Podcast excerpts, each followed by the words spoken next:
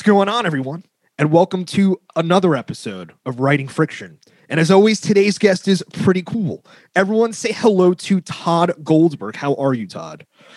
You know, I'm feeling pretty good. Uh, I spent uh, the morning today watching American Civics at work. that felt pretty great. Uh-huh. Um, and then I went to Target where I feared for my life. And then I came back and uh, I took a Lactaid pill. Yeah, okay. All right. It's Just to prepare yourself for this. And now here I am talking to you. I mean, I, I don't know. Yeah, I mean, there's a lot of things to be scared for your in your life going into Target these days. Exactly. well, sure. you know, here, here's the thing, man. Like it used to be, I'd go to Target or anywhere. I'd leave my house, right? And I wouldn't have to ponder my mortal coil to go and get a taco. And now every time I leave the house, I'm like, well, do I want to be dead in two weeks? It's crazy, man. I know. I mean, you know, the podcast, I started this podcast a couple of months ago and it's just, it's grown so much so quickly. And it's amazing what's been going on with people. You know, it's it's the Zoom thing. I see everyone's bookcases, everyone has a thing behind them. I'm actually trying to pick out what's behind you, but I can't. It's a little too blurry. Anything worth mentioning? Well, let's see here. On the wall, we've got uh we've got about a third of my published books Yeah. up here on the wall. So my new book, which is coming out shortly, is my 15th book. I mean, So yeah, you've we've written a got uh, one, two, three, four, five, six, seven, eight. So we've got about 50% of my published books awesome. Yeah. frames. Yeah. Over here we've got um we've got books, uh, we've got nonfiction, research, and then anthologies are back over that way. We Yeah. have some various Star Wars paraphernalia. And, then you if have, go- I mean, it, it- it's itemized. It's, is it alphabetical order? oh, it, it it there's a whole system. I can only imagine. So Um, like there's a whole section over here for uh, badass Jew stuff. But hey, let's talk about it. I well, you know, I write about a hitman who's hides out as a rabbi, so I gotta have badass Jew shit easy to grab because it, Uh-huh. while I while I, I, I seem smart, I don't have the Talmud memorized. So I got the badass Jew shit uh, real close, Yeah. and then I have books on counterinsurgency beneath them in case they right come next for to us. it. yeah, I, I, this is the part where I always warn people. Um, you not only have one Jew, you have two Jews now on the podcast. So, Well, might- don't say it out loud, man. People will come. Um, so wait, so you're pointing for the people who can't see, you're pointing behind your shoulder to some of your published books. Um, I want to talk about two of them specifically because you're kind of new to my world, only because I'm new to the Twitter world. And I came across you via Scott O'Connor. He was on the podcast. Mhm. Um, and I saw you kind of guys had back and forth, or whatever. Went into you, and you seemed like you know a super dope guy. Um, and then I went a little farther in before we did the podcast and realized you were writing about mafia related stuff Mhm. with the tinge of Judaism to it. And I'm like, I have to fucking. We can talk for 13 hours. Um, a couple of things. One, well, why? Why mafia? Did you was that a thing growing up for you? Were you around it? Where are you from? Uh, so I grew up in the Bay Area. Um, cool. and Uh, then- SF podcast. Right. So I, I grew up in Walnut Creek. Um, you know, the hard the hard streets of the Dub Sea. You know, what you, you start rolling down Ignacio Valley, man. You don't know what's going to happen. You don't know who you're going to run into. Standing in front of the old Nordstroms, they got crazy out there. So I lived lived in Walnut Creek, and then I lived uh, where I live now, which is uh, Palm Springs. Okay. Um, but my mom, um, she she sort of liked to date dudes who were like they said that they owned restaurants, but the restaurants never made any money, or they owned suit stores, but no one ever bought any suits there, and they always had names like Bobby M. And you're like, well, what? How come Bobby doesn't have a last name? Like, well, his name isn't really Bobby either. And this is in Walnut Creek. Well, this she dated some some mid level dudes in the Bay Area, and then when we moved to Palm Springs, Got it. Yeah. Palm Springs is an open city, and Mhm. it's always been an open city. And so the Chicago families, the New York families, the LA families, they all um, vacation basically in in the desert. And the, you know, like I went to school with like the Zangaris and the Bonannos and all these dudes who were the children or the nieces and nephews of all of these, um, you know, like capos in, in these Bonannos being one of the five fa- families Right. from New York.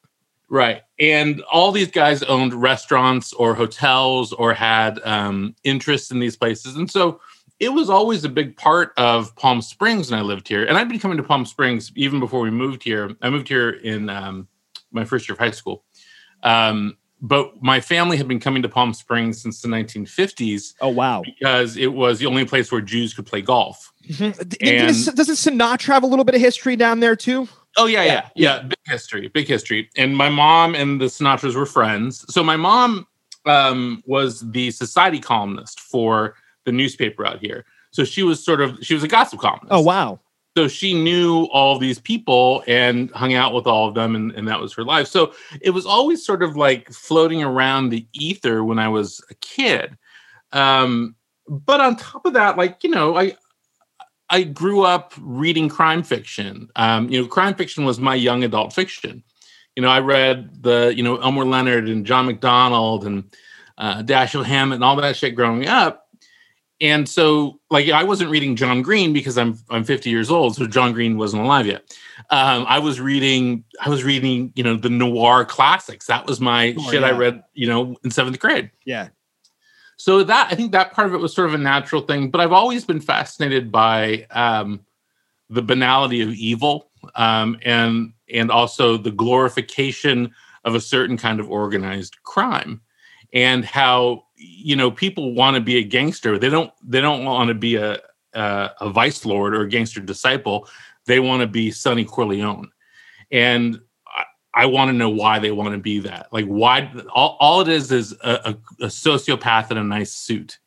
Um, but you know, gangster fiction and gang life, gangster life is part and parcel to the American dream. It's the idea that I want to do whatever I want to do and I want to get away with it, and you can't tell me anything. I'm my own man, and that's always appealed to me. So when I wrote Gangsterland, which came out in um, 2014 I, had been writing sort of around gangsters for a long time. I just finished uh, a period of time where I was writing Burn Notice, and um, you know, there's a always been there's a big organized crime element to Burn Notice, um, and I just knew that I wanted to write about this character that I had written a short story of that had been in an anthology and um, had been optioned for a TV show and stuff. Um, and so I took a couple years off actually to become a better Jew to write about this guy becoming a rabbi. Like I had sure. to read all the books if yeah. I wanted to write about a fake rabbi. I mean, did, you, grow, did you grow up religious at all? No, no. I mean, yeah, we're yeah, we're, we're Seinfeld corned beef Jews. and mayonnaise Jews. Yeah, you know? yeah. I, I call it or Larry David Jews. Yeah, yeah, Larry, exactly. Well, Larry David might be, might be more Jewish. well, I mean, not to cut you off here, and we'll continue where you are, but I mean, you know, we're running on a similar theme because I grew up where they filmed The Sopranos, mm-hmm. and you know, my father almost bought a restaurant, and at the final meeting in Bergen County, New Jersey, twenty minutes west of Manhattan, in the final meeting, two guys that were never there before entered the room, and it was told to him that you know, not only do you have to pay you also have to pay, you know, Bobby and whatever. So in my life growing up, it was definitely a, I'm a little younger. Um, I'm 33, you know, so Paul Castellano was killed the year before I was born. Right. Um, but you know, but I became obsessed with really through The Sopranos, and then through that, you know, read all the books, Five Families, everything. So yeah, um, yeah, so yeah, continue with what you're saying. With well, I, I mean, it, it's that thing. Like you know, w- once you sort of see this stuff in real life, yeah. um, you get interested in it. You know, all these people that were my mom's friends and that were sort of circling around us. You know, there was this one guy named Paul whose restaurant burned down every three years. it would be weird because it's not like he was in a place where there was like, oh, exposed wires, because he'd get a new restaurant every three years. and every three years it would burn down. Oh yeah. Oh yeah. I mean, there was then, a pizza. I mean, yeah, yeah, yeah. I mean, even even silly stuff. Like I worked at um at a hotel in Palm Springs when I was a kid. I worked at the Riviera as a pool boy, but I worked for this guy called um called the Tan Man.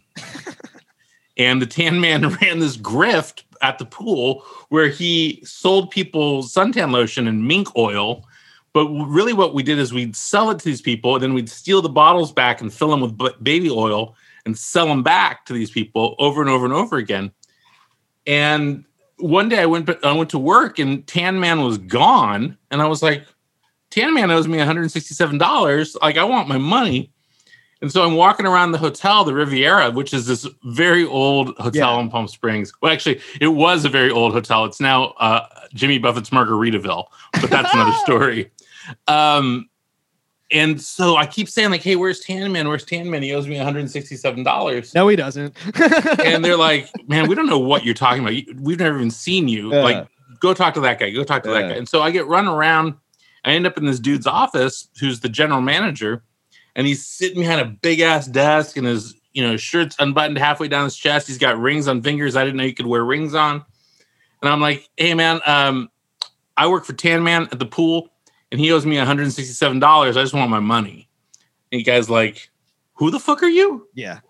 And I was like, I'm Tod. I work for Tan Man. I want my money.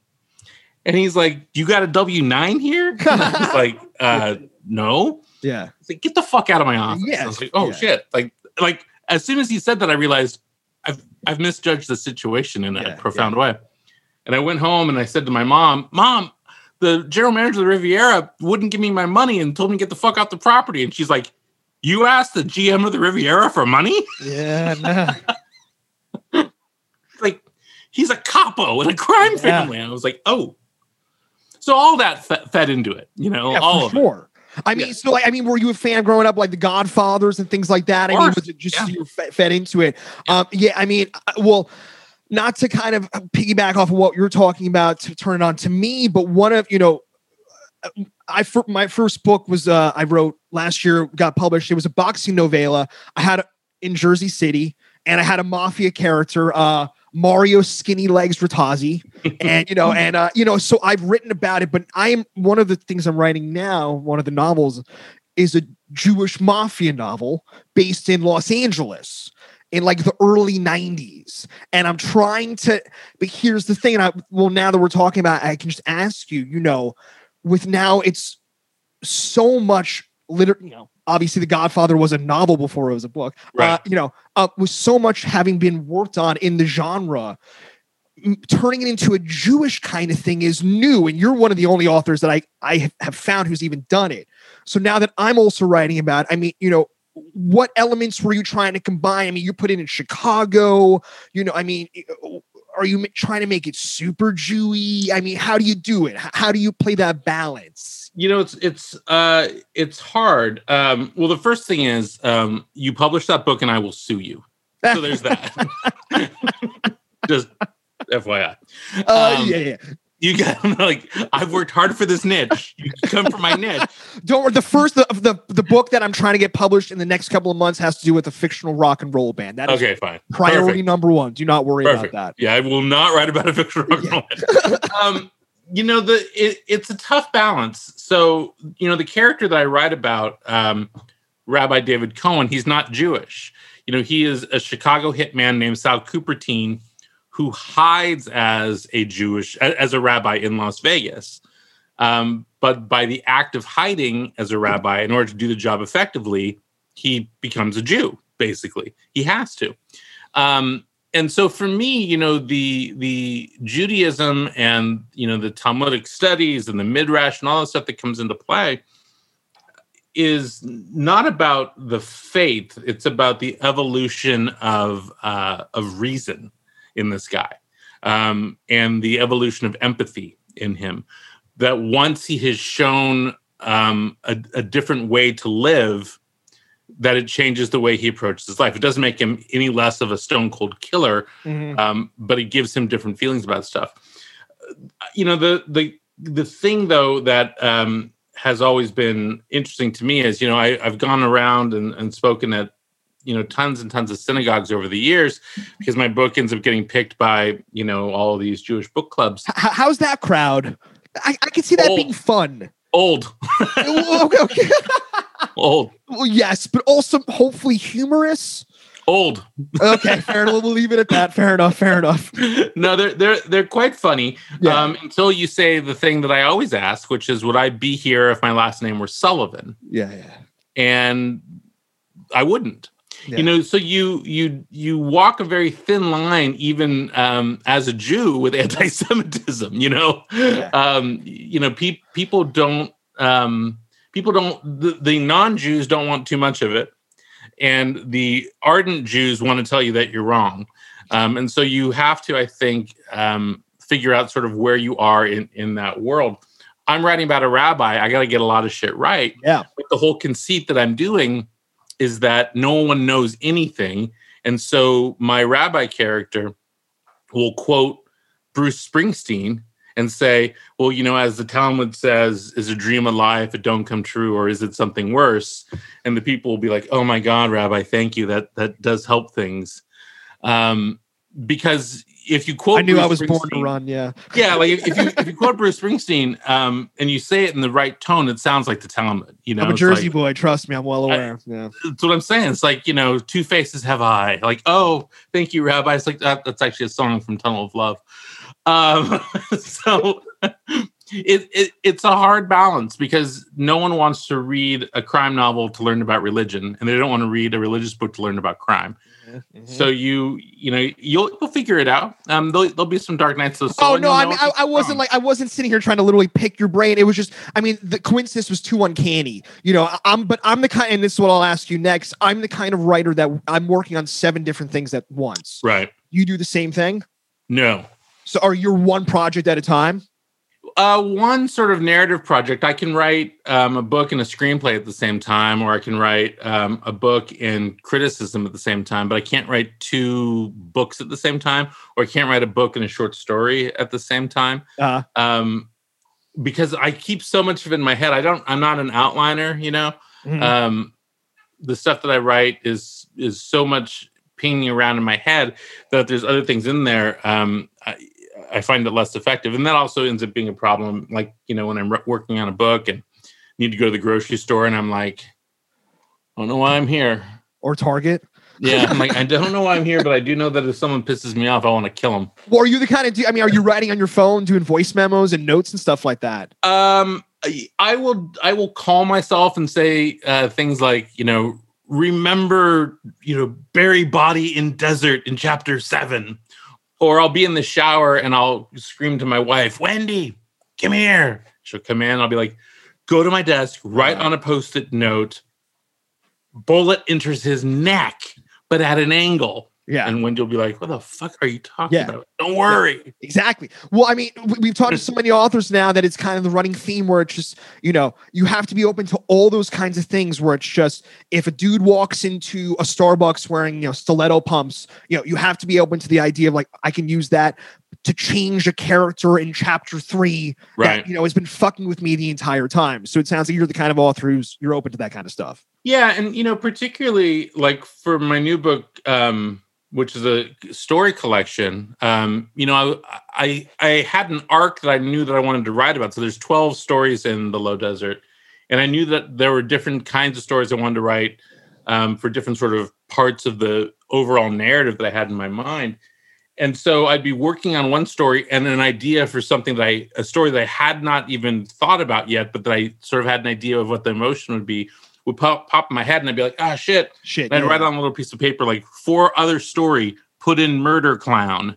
It'd be like, I don't know what I'm using murder clown for, but I, I know that I want one. Uh, And I I think that's, you know, as writers, as you know, like, you know, when the muse shows up, you're not gonna be like, ah, bro, I'm watching football.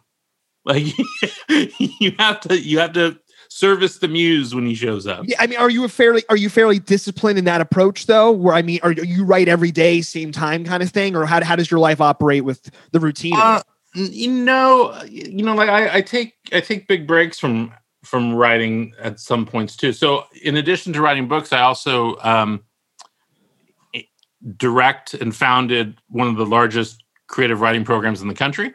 Okay, And wh- wh- so I I periodically need to do my job that, course. At, at, UC Riverside. Um, and so there are days when I don't do any writing whatsoever. When I'm working on a book and when I'm finishing a book, I'm I'm usually working five days a week.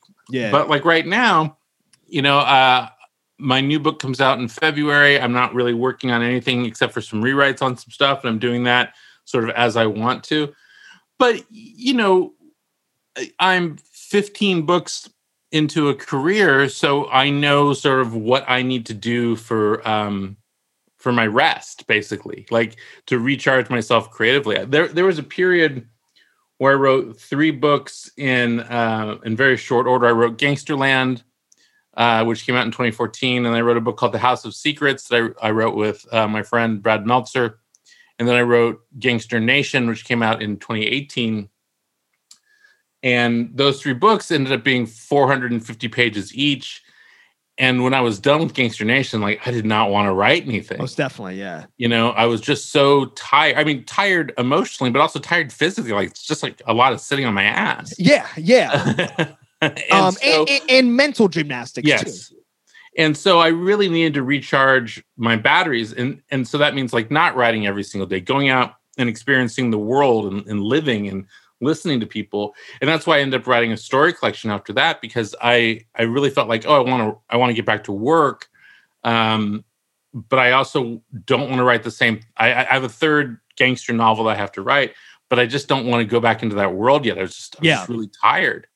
Um and so writing the stories was a great way for me to um to write another book um but not not exercise the same muscle to the point of exhaustion again So if we could, if we can, I, I want to rewind the tape back a little bit. Sure. Um, you, uh, you like you said you had you have 15 novels out. Uh, 13 books of fiction, two books of nonfiction. You worked on, you said screenplays as well, and everything. Where did it begin? You know, wh- when did you get to writing? What did you first start writing? Were you writing short stories in the beginning? Were you writing poetry about heartbreak? You know, what did, what got you into it all? I was mostly writing Echo and the Bunnymen lyrics and giving Okay, them for girls. sure. Yeah. Talking, you're talking to a Phish fan, so don't worry. um, well, I come from a family of writers, Mhm. so I mean the the important thing is that I didn't learn to write until I was I was quite old because I'm I'm profoundly dyslexic. So I didn't learn to actually write until I was or read and write until I was about ten. Um, but you know, my my family are all writers. My mom uh, was a journalist. My dad was a broadcast journalist in the Bay Area, um, and also in uh, in the Pacific Northwest. My brother has uh, published seventy novels and Oh, produced well, what's your brother's name? Lee. Lee Goldberg. Yeah. Great. Um, we're a crime family. Um, my sisters, uh, you know, have written a bunch of books together, and then one's an artist, and the other is a lawyer, and you know, so writing is the family business. My uncle has published, you know, uh, fifteen books or something. Yeah. So it was never something that seemed unattainable. You know, I, I think, and this is probably true for you, I would guess. Like if you, when you told your family, "Oh, I want to be a writer," that you could have said, "Oh, I, I want to, I want to be an NFL quarterback." I did worse. I told them I wanted to be a rock and roll musician, and I and I moved into a van at the age of 22 and toured the country for 10 years. Well, that's not so bad. I start I started writing it uh, three years ago. I got into, but I'm I've been reading. I mean, my father, you know, the man would read would rather read than talk to me. So you know that was that was growing up. That's what it was. So I always read, but it was something I never thought I could actually do until a couple of years ago. Well, you know, it's so funny. Like when I hear music, I mean, I'm a big, I'm a big music fan, and um, I don't understand how it's made. I don't understand orchestration at all. I understand how to write lyrics, right?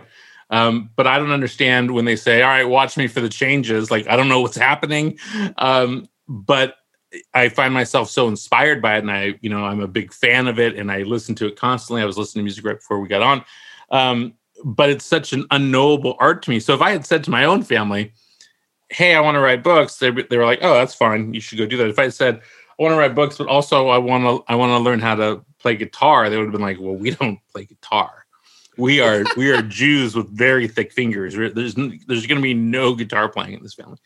Um, so anyway, um, so I started out, um, you know, with with a deck full of cards that had already been turned over for me to Yeah, play with. yeah, yeah. Um, but I started out writing short stories, and um, you know, after college, I graduated college in 1994. I worked in advertising for a couple years, um, and I was writing short stories and getting those sort of steadily published.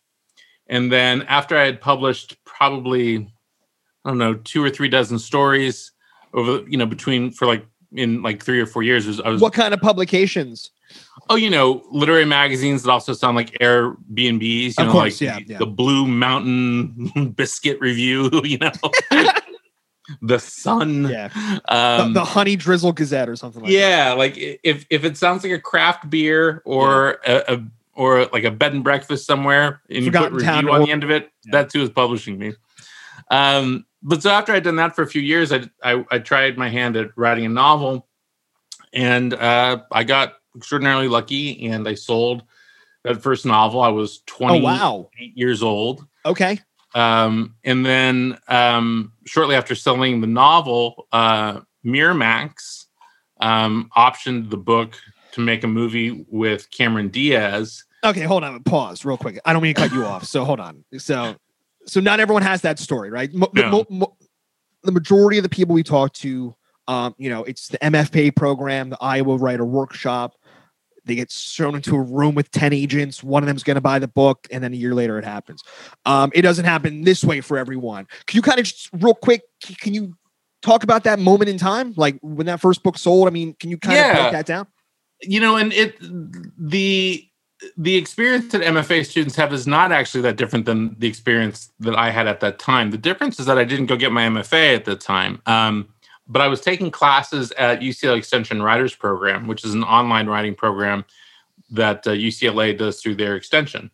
Um, and I took classes there for two or three years with really good writers. Um, and so it was sort of a de facto MFA for me in those years. And that's where I was writing the short stories Yeah. and I fell under the tutelage of a writer named Tom Filer, um, who had had a crazy career. Like he wrote The Monster with a Million Eyes and had been a B movie actor, and then had gone on to write very literary short stories. And and you know he won all the right prizes, the you know the Pushcart and you know Henry and the Best American and all that sort of stuff.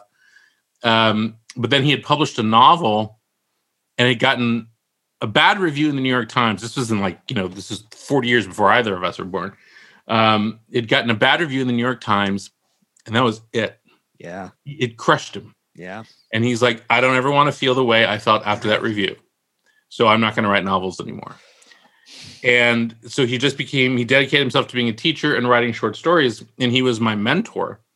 Um, and he lived on, he lived in the guest house on Peter Graves' property, the actor Peter Graves. And so he'd go to his house for class. If you parked in the wrong place, Peter Graves would come out in his fucking boxer shorts and be like, move your fucking car. Love it. Love it. like, oh, Love it. sorry, Mission Impossible. And this is all in Los Angeles. yeah, this is all in yeah, LA. I mean, only in LA. I mean, it's just it's what a what a crazy town. yeah, but this this group that I was with was filled with fantastic writers, and they really they really pushed me.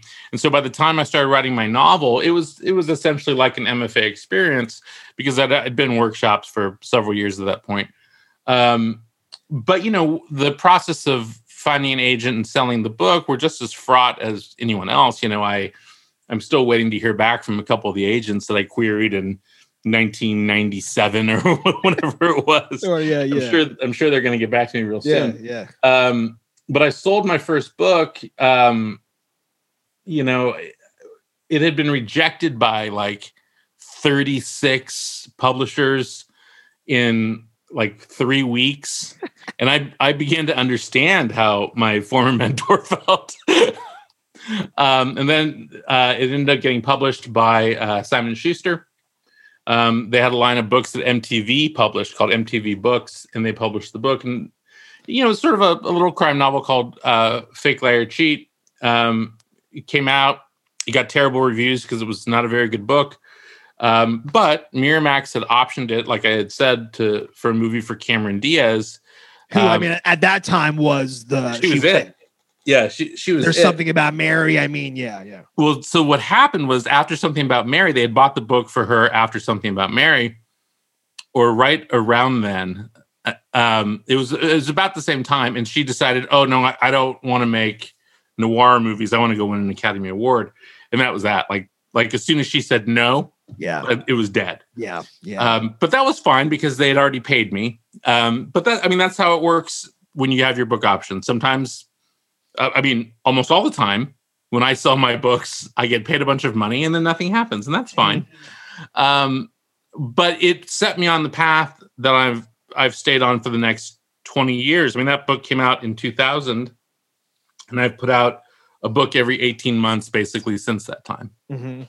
Um, so that first book comes out. Uh, it's 2000. Now we're 20 well now we're in 2021 right Mhm. what have you seen change in this profession in the last Oh, 20 gosh. yeah i mean you know Every- again w- we started this podcast off by saying i came across you via twitter right twitter wasn't even a th- obviously a thing 20 years ago um just that alone has changed everyone's lives obviously without getting too specific about it but you know half the authors I read, I find via Instagram now. And if Right. you go on Instagram, half these authors have personalities and it's a whole fucking shtick and whatever.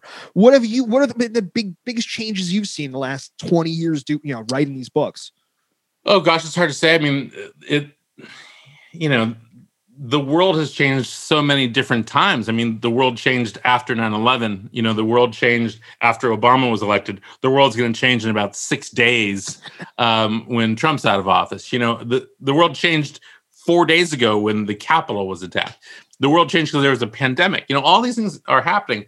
The one thing that um, that I've seen that I think is the the the biggest sort of tactical change does have to do with um, with social media. You know, it used to be that you'd read a book and you wouldn't know, like the author could be alive or they could have been dead for hundred years. and All you wouldn't knew was that one little fucking photo Right. in the back, and that was it. that was it. And you'd be like, oh, this guy worked as a shrimp boat captain and in a bowling alley, has a degree from NYU. You're like, okay, whatever. And Yeah, like, he, he has was- a dog named Sherla. Yeah, and that was it. Like you didn't know anything. Now, any person can go online and they can see me having a conversation with my friends on Facebook or Twitter or whatever. That used to be the stuff where you'd have to read the letters after I was dead to find out what we were talking about. Like if you want to know what's going on in the literary world, you read sort of book Twitter Go and you Twitter, see everyone yeah. having conversations with each other about whatever's pissing each other Oy off vey. there you know so that's sort of a fascinating thing Uh, like you know if i i can't talk shit about people online anymore because they they find out so that's hard It's just, Um, it's so, yeah, yeah. so you know social media has changed that for the good and for the bad now for me it's it's an easy thing you know i'm an i'm an extrovert um and so being out there and, and meeting the fans and talking to them and having conversations is perfectly fine Yeah. um, but you know, plenty of authors don't want to engage with anybody. Um, Sure. They're, writer, they're writers because we're you know we're little mole people. You know, you, you choose to be a writer not because you want to be on stage. You choose to be a writer because you want to hide behind your book. Um, so there's there's a little that that's a big thing. You know, ebooks of course didn't exist when I first started out. Um, so that's a, a big difference. Not that I ever read ebooks. You, Um, you, yeah. I mean, you have a bookshop. I mean, we. Do you know who? You know who Bob Lefsetz is? Yeah. He- was just on the podcast, and I brought this, and I fuck. I mean, eh, you bring up anything to that dude, it's gonna spark a fire in him. But we we started talking about. He's like, I haven't read a fucking book since you know 2000. Like, I've been reading Kindles this since the day it came out. He's like, and then he got into it, and it's worth people who were listening to this podcast going to that podcast and listening to what he has to talk about just the publishing business and you know and how they you know again he comes from the music world so do i and we can compare the music world losing their business model when napster came out right right. i mean that to- talk about changing the entire business model i'm not you know i'm a little younger so when the kindle came out in my generation you know to me it was uh, it was just a way to like read more books Right. But I don't know where it sits in the public conscious right now. I don't. People seem to have it's a love hate thing. Is it more of a Yeah. You know, I- it, you hate Amazon or not you? No. Is that what is that what the convo is? I don't know. no, no. I, I like Amazon plenty. They they not own the- you, but people. they own they own the television rights to Gangsterland. I'm very happy. With, very happy with Amazon.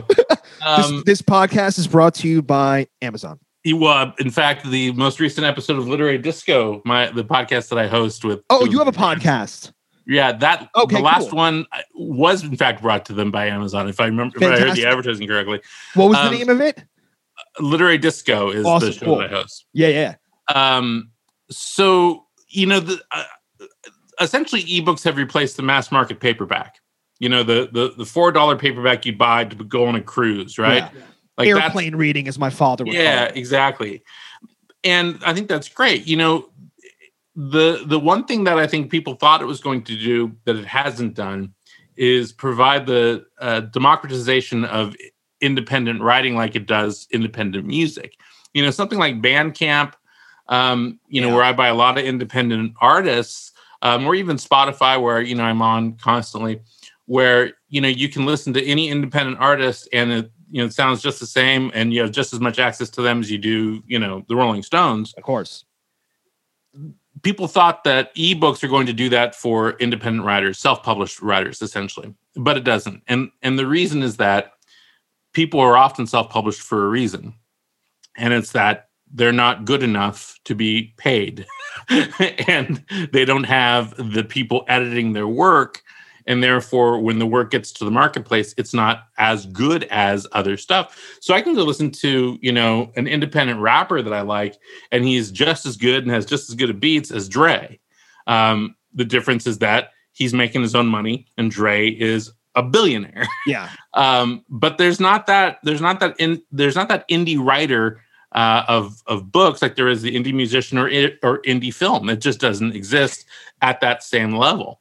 Um, and I think people thought Kindle was going to do that, but it hasn't succeeded in it. It has succeeded in filling Amazon with ebooks that aren't any good, but it hasn't made that person explode. You know. Well, I think we're talking like gatekeepers, right? You right. know, and with the music business, the gatekeeper's always been the record label, the A and R person, right? And with music, you know, again, I, I people are fucking so Uh, annoying. That's all I talk about. But that's the world I'm from. And in the, you know, you make an album or this guy, whoever puts an album on SoundCloud or whatever, that album shelf life is infinite. You can listen right. to songs 30 years from later. It's still with books, it's you got a one shot deal. You know, how many books have you reread? You know I'm saying? A lot, like, but you oh, know, I'm a professor. Okay, so okay. But you know, professor. I, you know, I, have some books I'm going to probably thumb back through for references. But I know, mean, we, I have stacks of books just right here because I'm a professor. You know, so I just there it is.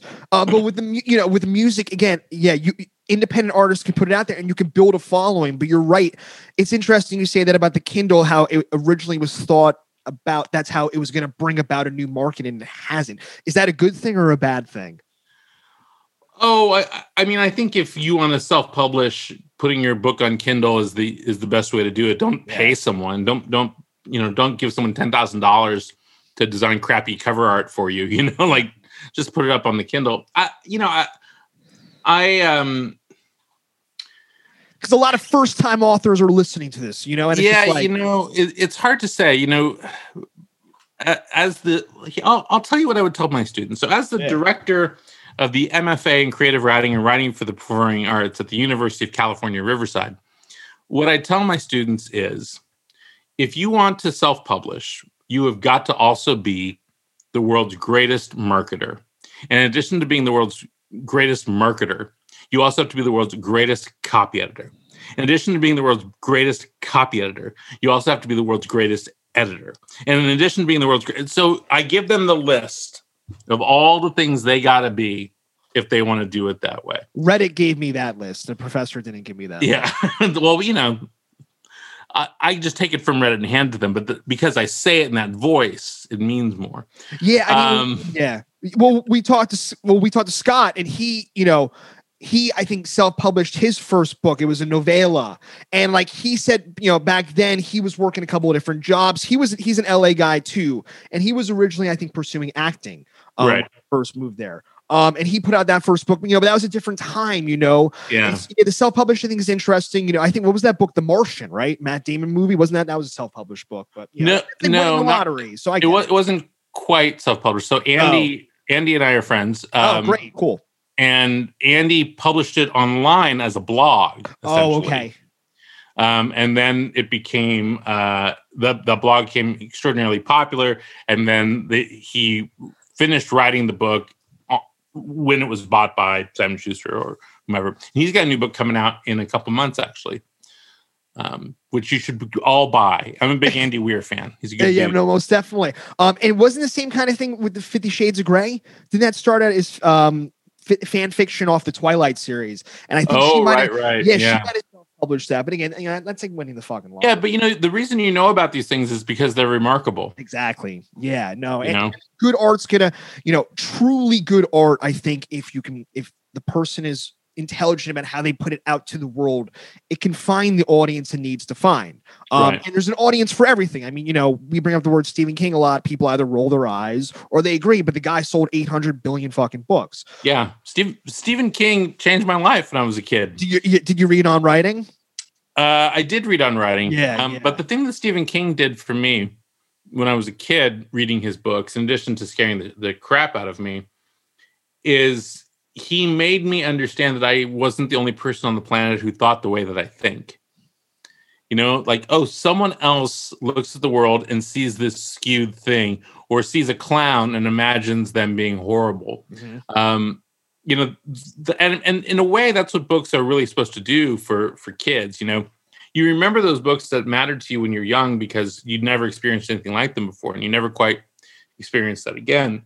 Um and so stephen king when i was you know 12 13 years old and reading his books um he he showed me that what i wanted to write about was possible in a way but more than that that the dark, weird, funny things, or the things that I found funny and weird that I was interested in, were not all that unusual. They didn't make me strange. Uh, they made me an artist, you know. And he he's great. I, I lost an award to Stephen King, um, and he, he- Do you think he the- remembers it? probably not. Um, when I was nominated, like they called me and they're like, "Hey, you're you know you're a finalist for this award. It's the Hammett Prize, which is this great big award for for crime fiction." And I was thrilled to death. Yeah. like, "Oh my god, I'm a finalist for the Hammett Prize. This is great. I can't believe Yeah. it." And I called uh, I called Brad Meltzer, my friend, and I was like, "Oh my god, I'm a finalist for the Hammett Prize. I can't believe it." He's like, well, "Who else are the finalists?" And I was like, "Oh, let me find out. I gotta get in line." So I'm like, "Okay, it's me." I was like, "It's oh god, it's James Lee Burke," and he's like, "Oof, oof, okay. Who else?" And I was like, "Um, oh god, it's Stephen King." He's like, he's like, "Well, when you get there, if Stephen King is there, you lost." well, the, I mean, yeah, I could. I mean, that would be like you know going up against like Christian Bale or something like that. I mean, Yeah, and I was like, shouldn't Stephen King pull himself out of contention? you know, like, oh, go ahead, Goldberg. Uh, that dude, of- that dude is. I mean, I hope they if they ever make a movie about him, and I, I hope they do it right. That dude had a fucking crazy life. yes, Um, he I mean, did. he. I mean, you know, he really was the rock and roll writer that people Mhm. try to, you know, really write about. Sorry, that's my bulldog puppy. Um, and yeah, yeah, and what everyone, she's a favorite on the podcast. It's Reba. oh, hi. Yeah, she's a f- eight month old bulldog puppy barking outside my window. Um, I gave her a bone, but she'll leave it. Well, Um, if my dog Rube Goldberg comes in, I, I will show her too. Okay, please do. Yeah, but I mean that dude. I mean, yeah. For people who don't know, I mean, you know, he was drinking what thirty cases of beer a night. Yeah, I mean, I don't know if he was necessarily a rock and roll uh, writer. I think he was just a drug addict. Well, that's what I'm saying. I mean, you know, but people have this idea, you know, they can fictionalize or try to, you know, create this character. But he was kind of a living character, I guess, in his time. Uh, Yeah, you know, blast, sure. blast and Slayer because he's open about his drug addiction and shit like that. Yeah, I mean, he was a big coke addict and alcoholic. I mean, he wrote some. He doesn't even remember writing some of the that books. shit, and, and the And story you- of his You read the book and you're like, oh yeah, I know why he doesn't remember writing it. yeah, yeah, it's true. I mean, again, but he's. I mean, how many books has he written at this Oh. point? Any idea? I don't Sixty. know. I don't know. Yeah, a lot. that's crazy. A lot. I mean, he's been publishing books my entire life. Seventy-seven, I think. Carrie came out. That was no, I I think Carrie. I want to say something. One of his books came out in like seventy four. Oh, okay. Okay. Yeah. I mean, again, he talks about in on writing all the rejections he, was teaching at the time when he was submitting that first book. Um, so Yeah. what- I mean, rejection's the thing that that hardens you for this life. Like if you can't take rejection for for those aspiring writers out there, if you can't take rejection, like I still like when I think about those 36 rejections for the first book I wrote, like it actually gives me PTSD. I'm like, oh God. we have, oh. yeah, we have a running chart on the podcast. Janet Fitch is leading it. I have, I have, I got rejected 73 times, but I Ooh. did it, but I did it the wrong way. And Tod, maybe, you know, you could shed light on this, the submission, the querying process, but I was just like, I wrote this little no, no 27,000 word novella. I'm like, let me just query every single agent on the internet. Right. I did, and and seventy three of them were like, "We like it, but." And then I learned the hard truth of rejection. Yeah, I mean, well, I mean, at this point, I don't know if you're even dealing with rejection anymore in your work, but I mean, you like you said, you you have to get, you're gonna get Yeah. rejected. Yeah. And Janet, I mean, Janet's story is crazy. Janet was oh yeah. Do, you- do you know Janet? okay. Yeah. yeah, Janet and I are friends. oh, great. Dope. Yeah. Yeah. So I mean, I mean, she, if she was on your show, you know, like she was rejected like like 160 times. She said she could. She she did a wallpaper of her entire Yeah. wall. Um, she's fucking awesome. We I I I fucked up on that podcast because I didn't have enough time. We only did thirty minutes. I mean, I could talk to her for three hours. she's great. Um, Yeah, she's a, she's a she's a cool cat. Um, so what what's going on for you right now? I mean, what are you working on? I mean, are, are you always working on something? I know you're teaching, but what does the future kind of have for you? Well, my new book comes out, as I said, uh, Yeah. February 2nd. So I don't know when this is airing, but Would uh, you it's either. normally? How would you in a normal world? How would you normally be promoting it? Do you ever do readings? Do you do book tours and things like that? Yeah, I would, I would be on the road probably Yeah. for, um, you know, two months. Oh, what a bummer! Fuck. Yeah, I it, it is. It's upsetting um, because I like I like waking up in a courtyard inn in a small midwestern town. I did it for a decade. Like you only know yourself by where the pancakes are. Mhm. Um, yeah, I mean, so that's a little upsetting that I don't get to go on tour, but I don't want to die, so Yeah, that's okay. Um, so normally, yeah, I'd be on the road for two months, but you know, I'm going to do as many events as I possibly can online. You know, there, we'll have a full schedule out on my website sometime soon. The book launches, you know, on the second, so the events start on the third. Um, and so I'll be doing that for the next two months or so. Um, you know, as many events as I possibly can, and I'm working on a uh, a screenplay right now, um, and on the um, the TV version of Gangsterland. Um, so those are things I've been working on a bit for the last couple months with uh, with secret people I can't tell you about. well, Um, is that real? I'm sorry to, to stop you there, and maybe if we could talk a little bit about that. The difference, do you you know the difference between writing long form fiction screenplays? I mean, do you have a, I mean, not necessarily a preference, but do you approach them differently? Is it kind of equal footing for you at this point? No, you know, I hadn't written a screenplay in a very, very long time, actually. Um, and so I dedicated this year to getting my chops up for it because Yeah. I wanted to do some more TV stuff. Um, and so, you know, I basically have said like this year I'm, I'm, and when I say this year, I actually mean this school year. so that that's how like time is a flat circle for me, and it's Yeah. just always the school year. So Most a year for me is October to June. um, is I'm working on screenplays, so I'll be doing that for for a while this year. But it's a completely different, you know, it's a complete completely different way of writing and a completely different way of looking at uh, story. But I knew that I um, I had some uh, work I had to do on the uh, adaptation of Gangsterland um, that I'm involved with, and then I wanted to write um, a pilot of my own. Um, so I've been doing that, um, and I'm going to write something else uh, probably starting next week or so, and then after that, I have to write the next uh, concluding chapter of the Gangsterland saga. So the, the Low Desert is I- uh, connected, but is not finishing it. I feel like you're contradicting yourself though, because in the beginning you said you only work on one thing at a time. You just named like a dozen things. Well, I finished them. ah, okay, got it, got it. Okay, okay.